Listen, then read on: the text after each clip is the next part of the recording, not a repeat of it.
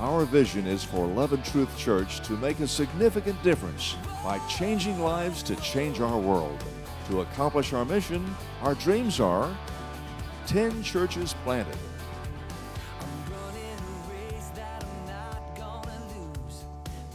100 ministers ordained, 1,000 people sent, thousands trained and activated, 10,000 lost saved, 100,000 hear gospel, millions of dollars released.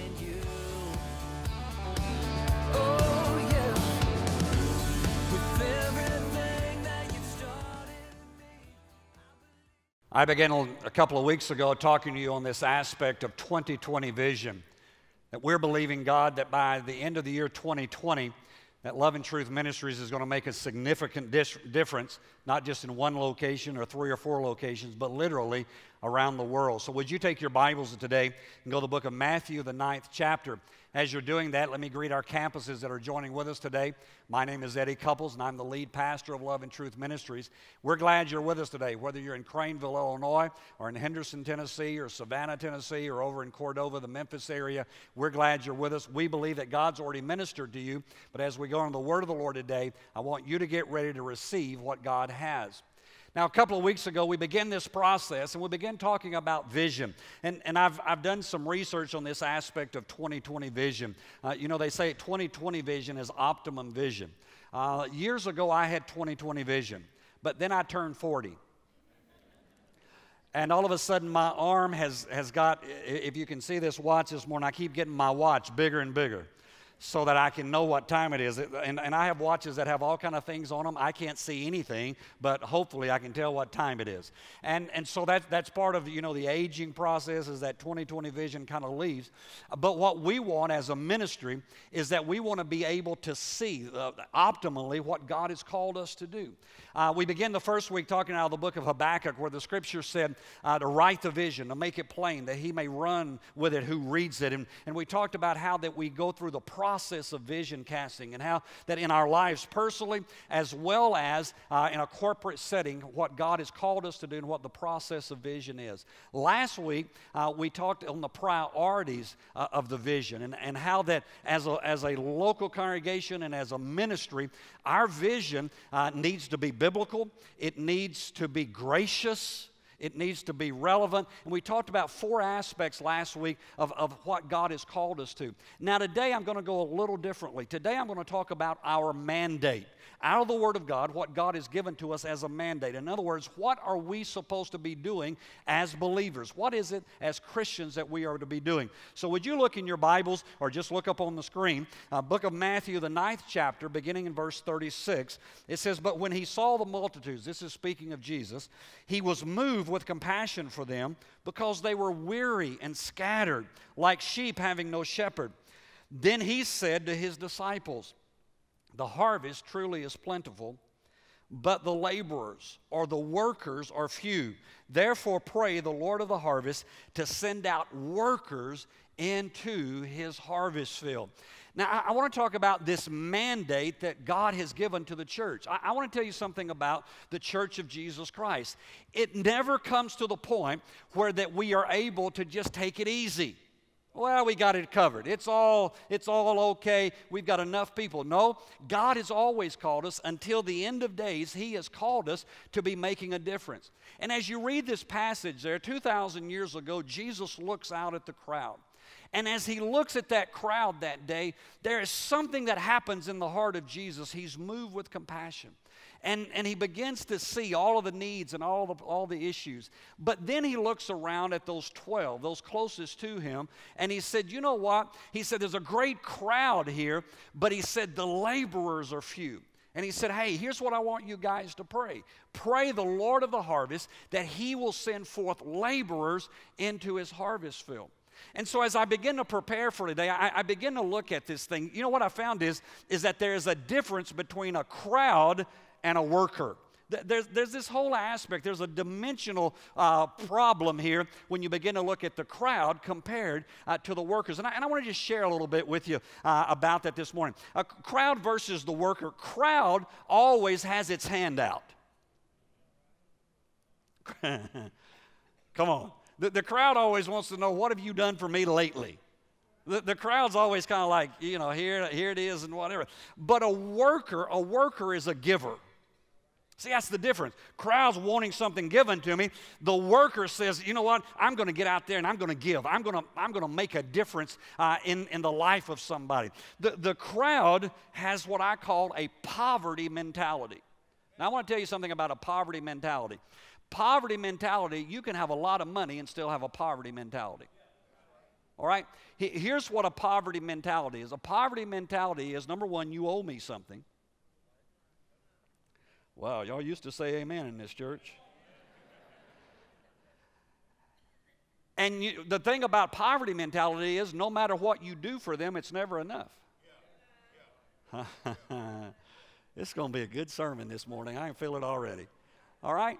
And, and there's, there's this whole aspect of, of crowd versus uh, the worker. The, the crowd always, the, the crowd always feels like, with a poverty mentality, feels like you, you, you shouldn't have more than me. You shouldn't have better than me. And, and kind of has this mentality of, of what I call a pie mentality all right and that means this that that there's you know there's eight pieces to a pie and if you get one piece it means i've got less all right? And I like pie.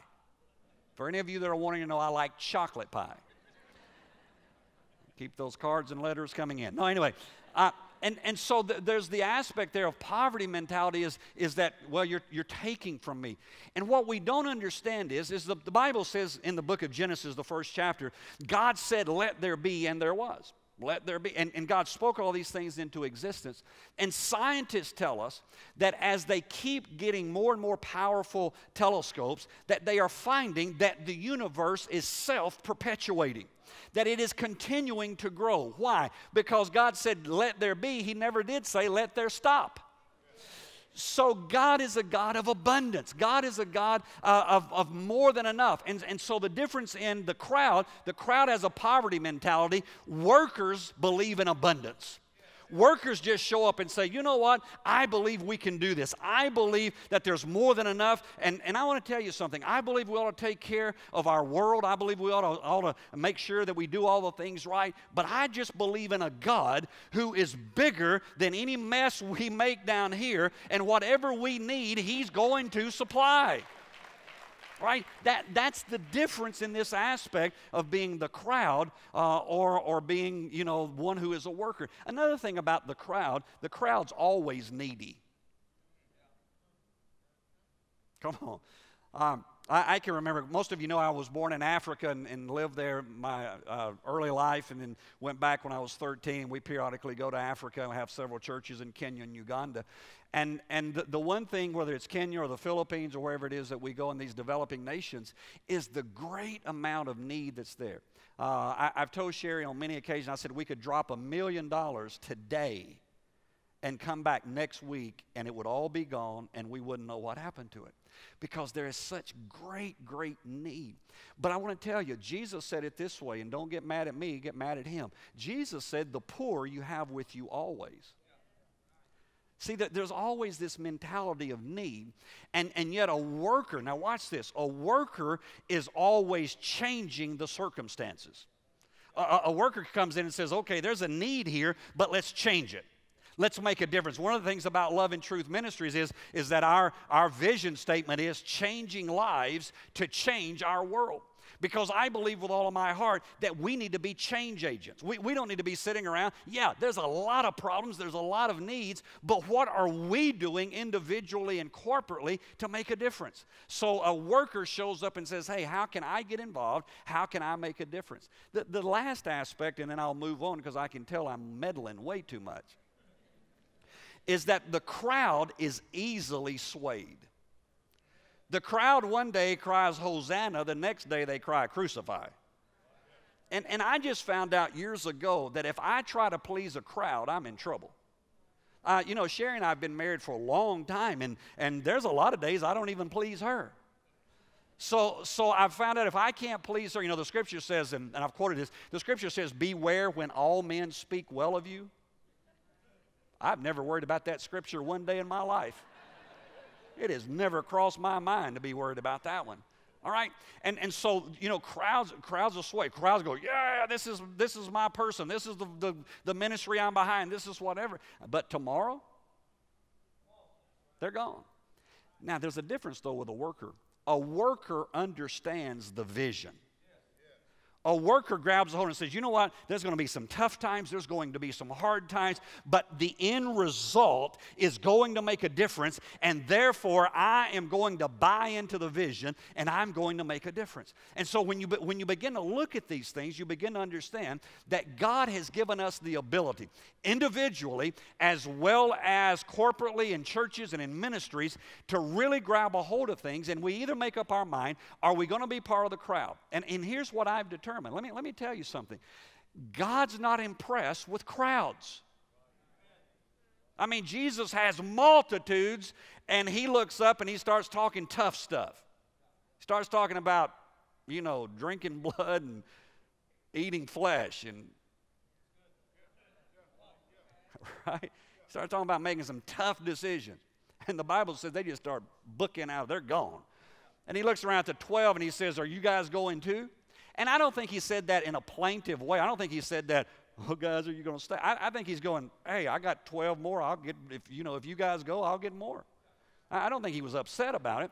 And, and so what, what we have to come to an understanding is, is that God has given us the ability to make a difference. Now, how are we going about doing that? What, if our mandate uh, is, is to get involved in the harvest, to be laborers, to be workers in the harvest, how do we go about doing that? Now, in the book of Luke, the 14th chapter, you can read this later. There's a story that Jesus tells that's, that's usually used in a negative sense. It's a story about a guy who prepares a feast and he invites three different people and they all show up or they all uh, give excuses why they can't show up and then the bible says he says go out you know and compel them and bring them all in and we usually refer to this in a negative connotation but I believe, even in the negative part of this, that there was a reason that Jesus told us what type of people that were, were invited to the feast. Now, I want to I wanna break this down for us today. The, the Luke, the 14th chapter, and the 18th verse says this But they all with one accord uh, began to make excuses. The first said to him, I have bought a piece of ground and I must go and see it. I ask that you have me excused. Now, that's the negative part. But, but here's the, the part that I believe is important. There, there, are three types of people I believe God wants as workers in His kingdom. The first type are those who have the ability to conquer. I have bought a piece of ground and I've got to go see it. There's, there's this whole aspect of taking ground spiritually all right, that God's concerned about. And so when he uses this story, I think there's more than the negative that we need to see. That you and I need to come to a place of understanding that God gives different ones of us the ability to conquer. Now, now let, me, let me share this with you. Uh, some of you know me well. I don't like to lose. How many of you know that about me? I thought so. I, mean, it, it really doesn't matter. It, it doesn't matter if it's, you know, a, a game of ping pong, if it's, uh, I, I just don't like to lose. Now, I'm doing better. I'm getting more sanctified. I don't lose it quite as bad as I used to. Uh, but but I, I, there's, there's, just something down inside of me that I'm, ne- I'm never, I'm thankful, but I'm never satisfied. There are many of you in this room who are like that. Those of you who are watching, you're like that today. That, that there's, a, there's, there's always something about, I got to conquer, I got to go, I got to make it happen. That's not a bad thing. Now, we've kind of made it bad in the church, right? How many of you, I'm going to be in real trouble, but how many of you know pretty much in the church we've just tried to neuter everything? Keep them happy, keep them calm, keep them what? No, no, no. Listen, God, God gave us that, that want to. God gave us that ability to conquer, and, and we need to learn to do that. And so there, there are some of you here who are great business people, men and women, and, and God's given you that entrepreneurial thing, and, and man, you can go out there and you can make it happen. Let me help you. Not only should you use that in the world, You know, the, the script and, and the scripture says that God has made us a, a nation of kings and priests before the Lord. All right? Now, please don't misunderstand what I'm saying. I'm not telling everybody to go quit their job. Please don't. All right? What the scripture says is that God has made us a nation of kings and priests. Priests are the, are the guys like me who serve in the house of the Lord continually. Kings are the people who serve in industry, who serve in business, but they're doing it as unto the Lord. If you have the ability to make a difference in the world, don't you think that same desire, that same ability to conquer can be used in the kingdom of God and that you can bring it into God's kingdom and you can impact so many people with what God's called you to? The second type of person is found in the 19th verse. It says, and another said, I have bought five yoke of oxen, I'm going to test them. I ask you, have me excused. Now, in Scripture, if you study numerology, and I'm not heavily into numbers, but, but the, the number five is the number for grace. It, it, anytime you find it in Scripture, it's for the number of grace. And so the second type of worker that God's looking for are those who are graced to serve. All right? You've been given the grace to serve. Uh, let, me, let me share something with you. I'm, I'm a student of, of church history and church growth. And what they tell us in church growth materials is, is that people make up their mind whether or not they're coming back to a church in the first seven minutes of coming through the door. Now, think about that. In the first seven minutes, that's usually before anything happens on stage. And I've, I've been, have you, let me ask this. I, I need to ask this question. I haven't asked in a while. Have you ever been to church? So I'm here. I know, but I mean, I mean, I've been to church and Deacon so and so standing at the door. I mean, he's not loaded and armed, but he, he might as, I mean, it's like he's got this scowl on his face. And, and you're afraid to walk in. And then, and then when you walk in, everybody turns around and looks at you. Come on, you know the church thing, right? And you go, if I ever get out of here. And, and then if you happen to go to one of those churches where they say, we want all of our guests to stand today. And, and that one's horrible. You know, I, I, I, heard of a church one time that, that, that gave out these little fuzzy things and, and, and, and put them on everybody's shoulder and said, you know, we want everybody to have a warm fuzzy. Come on, just let me come in and don't mess with me, all right? Uh, but, but there's people who are graced to serve. There, there are people in, in every ministry that have that ability to serve, whether, whether it is in a, a parachurch ministry that you've been given the grace to serve in, uh, something outside the local church, or maybe you've been given the ability to be a teacher or, or a leader or a host or guest services, whatever it is, God has given you that grace. And you know what? You need to use that. Here's what I found through the years the goal is more important than the role you play. It's not about do I have a title? It's about can I help somebody? Can I love on somebody? Can somebody leave after being in my presence knowing that there is a God who cares about what they're going through? That is the priority of what we do. So the second thing is, is that we've, we've got people who are graced to serve. The third one, I love this third one. I think this guy had the best excuse of any of them. Here's what he said He said, I've married a wife, I just can't show up.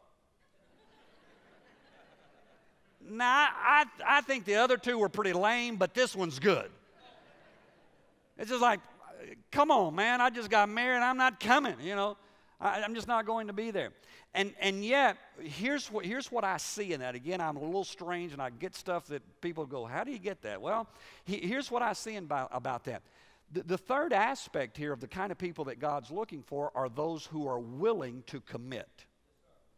They're willing, they're willing to make a commitment.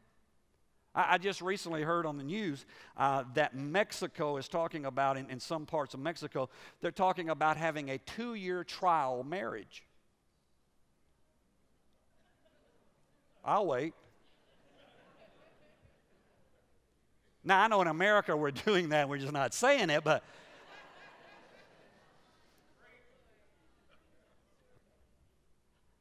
See, there's, there, there's something, I, I, can remember, you know, the generation before mine, if, if, if grandpa bought, bought a Ford, bless God, we're going to drive Fords to the day we die. Right? I mean, if we went to First Baptist, everybody went to First Baptist. It, it didn't matter. It didn't matter. There, there wasn't this. who ever heard of a non-denominational church? I mean, it was you know it was this, and we all went. And and and there was some there was some parts of that I don't like, but oh man, if they made a commitment, they stuck it out. I want to tell you something, and, let me not meddle too much, but we need to learn that all over again in America. If we make a commitment, let's stick it out. Let's stick it out in our marriages. Let's stick it out with our families. Let's stick it out with our businesses. Willing to commit. In other words, that they know how to marry the vision of the house. Well, let, me, let me tell you something. I don't care if it's in marriage or in a church or a ministry, there's always going to be something you don't like. Oh, if I could just have that person, they will mess your world up.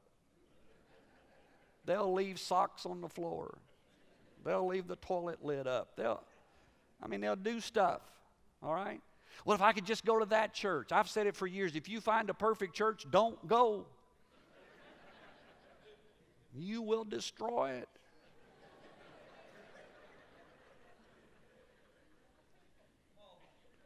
Recently said we ought to put a sign out front that says no perfect people allowed.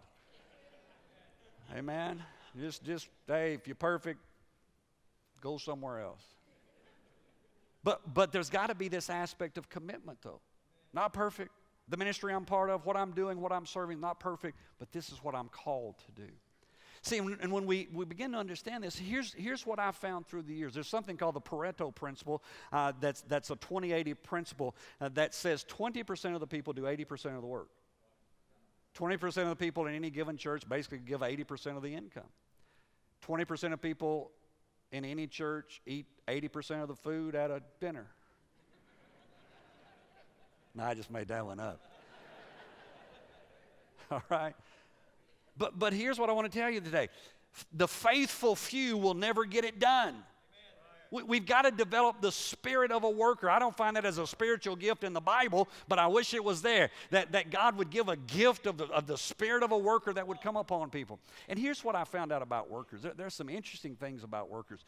Workers, the, the scripture says that we are to enter his gates with thanksgiving and into his courts with what?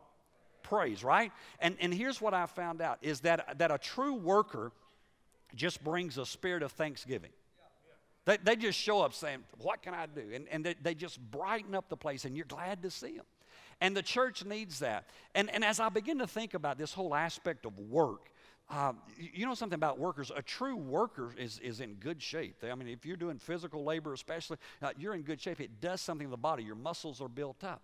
And so I began to look at that, and, and I, I did some research, and I found out that there, there's basically two types of, of muscles in the body. I love Google, by the way. You can find anything about anything you want. So I just Googled it. I said, What is this? And, and so there's, there's two types of muscles there's involuntary muscles and there's voluntary muscles. And I got to thinking about the church. The Bible says we are the body of Christ. And I decided there's a whole lot of involuntary muscles.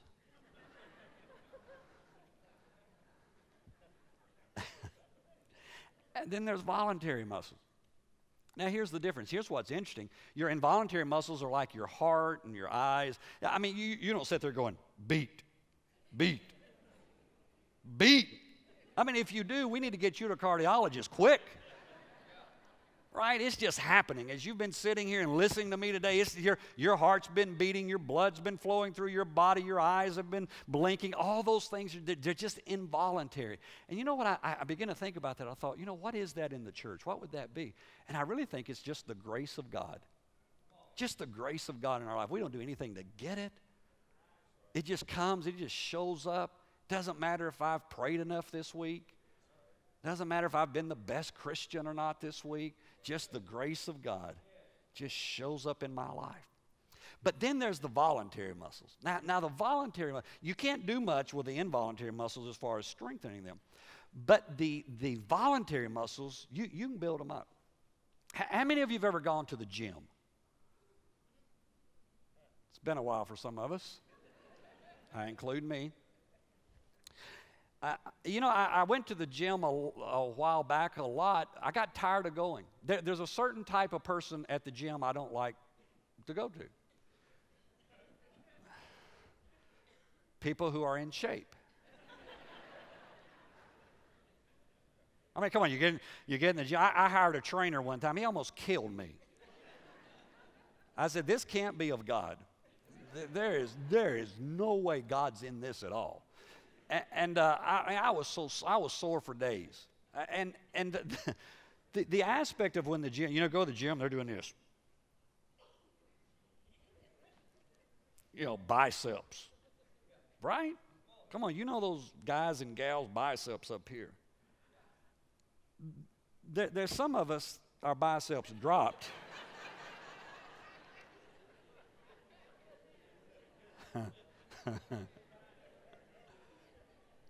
Come on, you know, you know now we, we have all the, the requirements in our cars, seatbelt and, and uh, you know, airbags and all that. In, in my day growing up, you know, first, first of all, is, is when you stay with grandmas, grandmas were different back then. All grandmas had aprons and they were a little overweight. Come on, now grandmas are fit and they go to the gym and all that. But back, boy, I'm in trouble. back in the day, grandmas, you know, they just this they just had this. And uh, and you didn't you didn't have to worry about airbags if you with a grandma. Seatbelt? Nah. I mean, she'd she'd slam on her brakes and she'd do this. And I, all of this. kept you protected.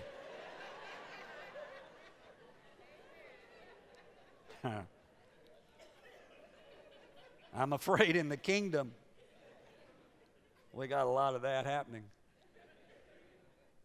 And you know what?